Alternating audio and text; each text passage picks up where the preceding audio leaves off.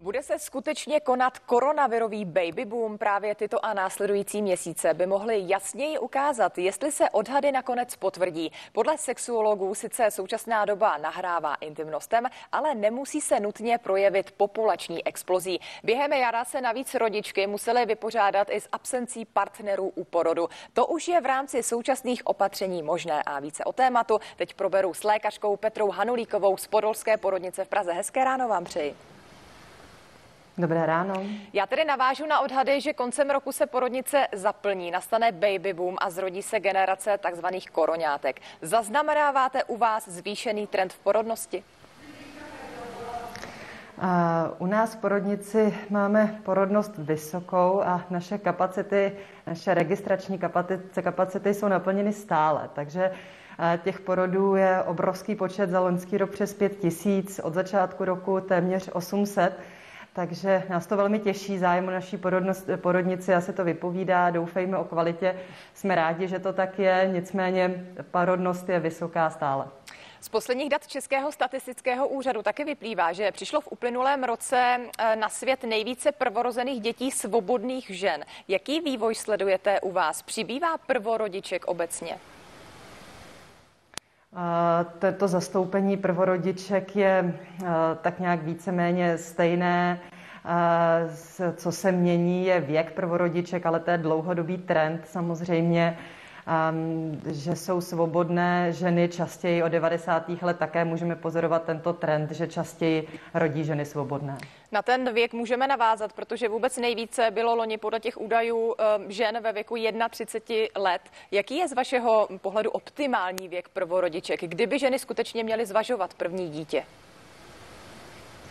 A je to, na to je poměrně jednoduché odpovědět. Z biologického pohledu je ideální věk pro početí ženy kolem 20 let.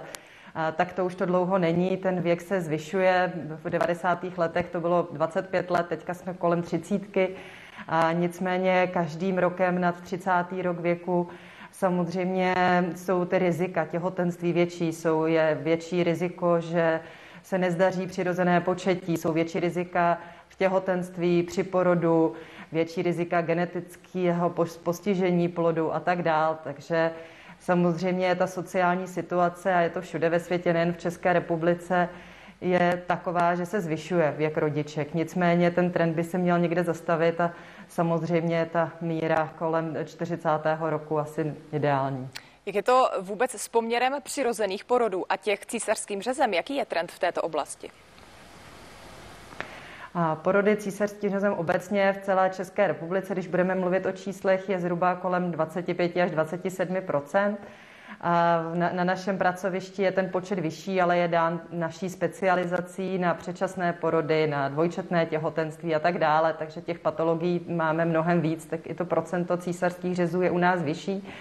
Nicméně i, ten, i v tomto ohledu můžeme vidět takový trend, který vzrůstal vzrůstal zhruba do roku 2014-15. Od těch let je malý pokles, kde se to dostalo k 28%, nicméně teďka zase ty drobně ty procenta klesají a, a pohybujeme se tedy v řádu asi 25 až 6% Podle těch posledních údajů taky přibývá. Porodu. Ano, pardon, eh, jenom bych ještě dodala, že podle těch posledních údajů přibývá i těhotných žen s koronavirem. V čem je to pro nastávající matku opravdu rizikové? Jak může koronavirus těhotným ženám uškodit? Um, údaje, které jsou nejen z České republiky, ale celosvětově, hovoří o tom, že těhotné s infekcí koronavirem mají o něco vyšší riziko závažného průběhu, o něco vyšší riziko napojení na ventilátor než netěhotná populace. Nicméně je třeba říci, že i na našem pracovišti se setkáváme s ženami těhotnými, který tuto infekci mají a nejčastěji se jedná o asymptomatické že těhotné, že to zjistíme při testování, nebo testujeme těhotné, když sem přijdou plánované hospitalizaci nebo operaci, tak jsou testovány a nejčastěji to zjistíme u asymptomatických nebo žen, s kterými mají velmi mírné příznaky ve smyslu rýmy, ztráty čichu, nejsou to ty příznaky závažné. Když jste zmiňovala to testování, tak pojďme prosím ještě probrat jednu oblast a to jsou ta omezení na porodním sále, která v tuto chvíli platí.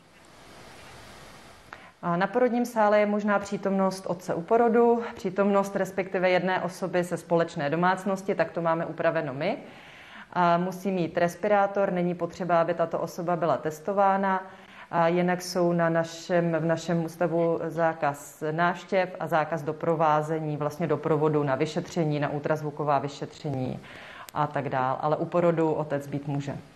Tolik ginekoložka Petra Hanulíková z Podolské porodnice v Praze. My moc děkujeme za rozhovor. Děkuji, přeji krásný den. Naschledanou.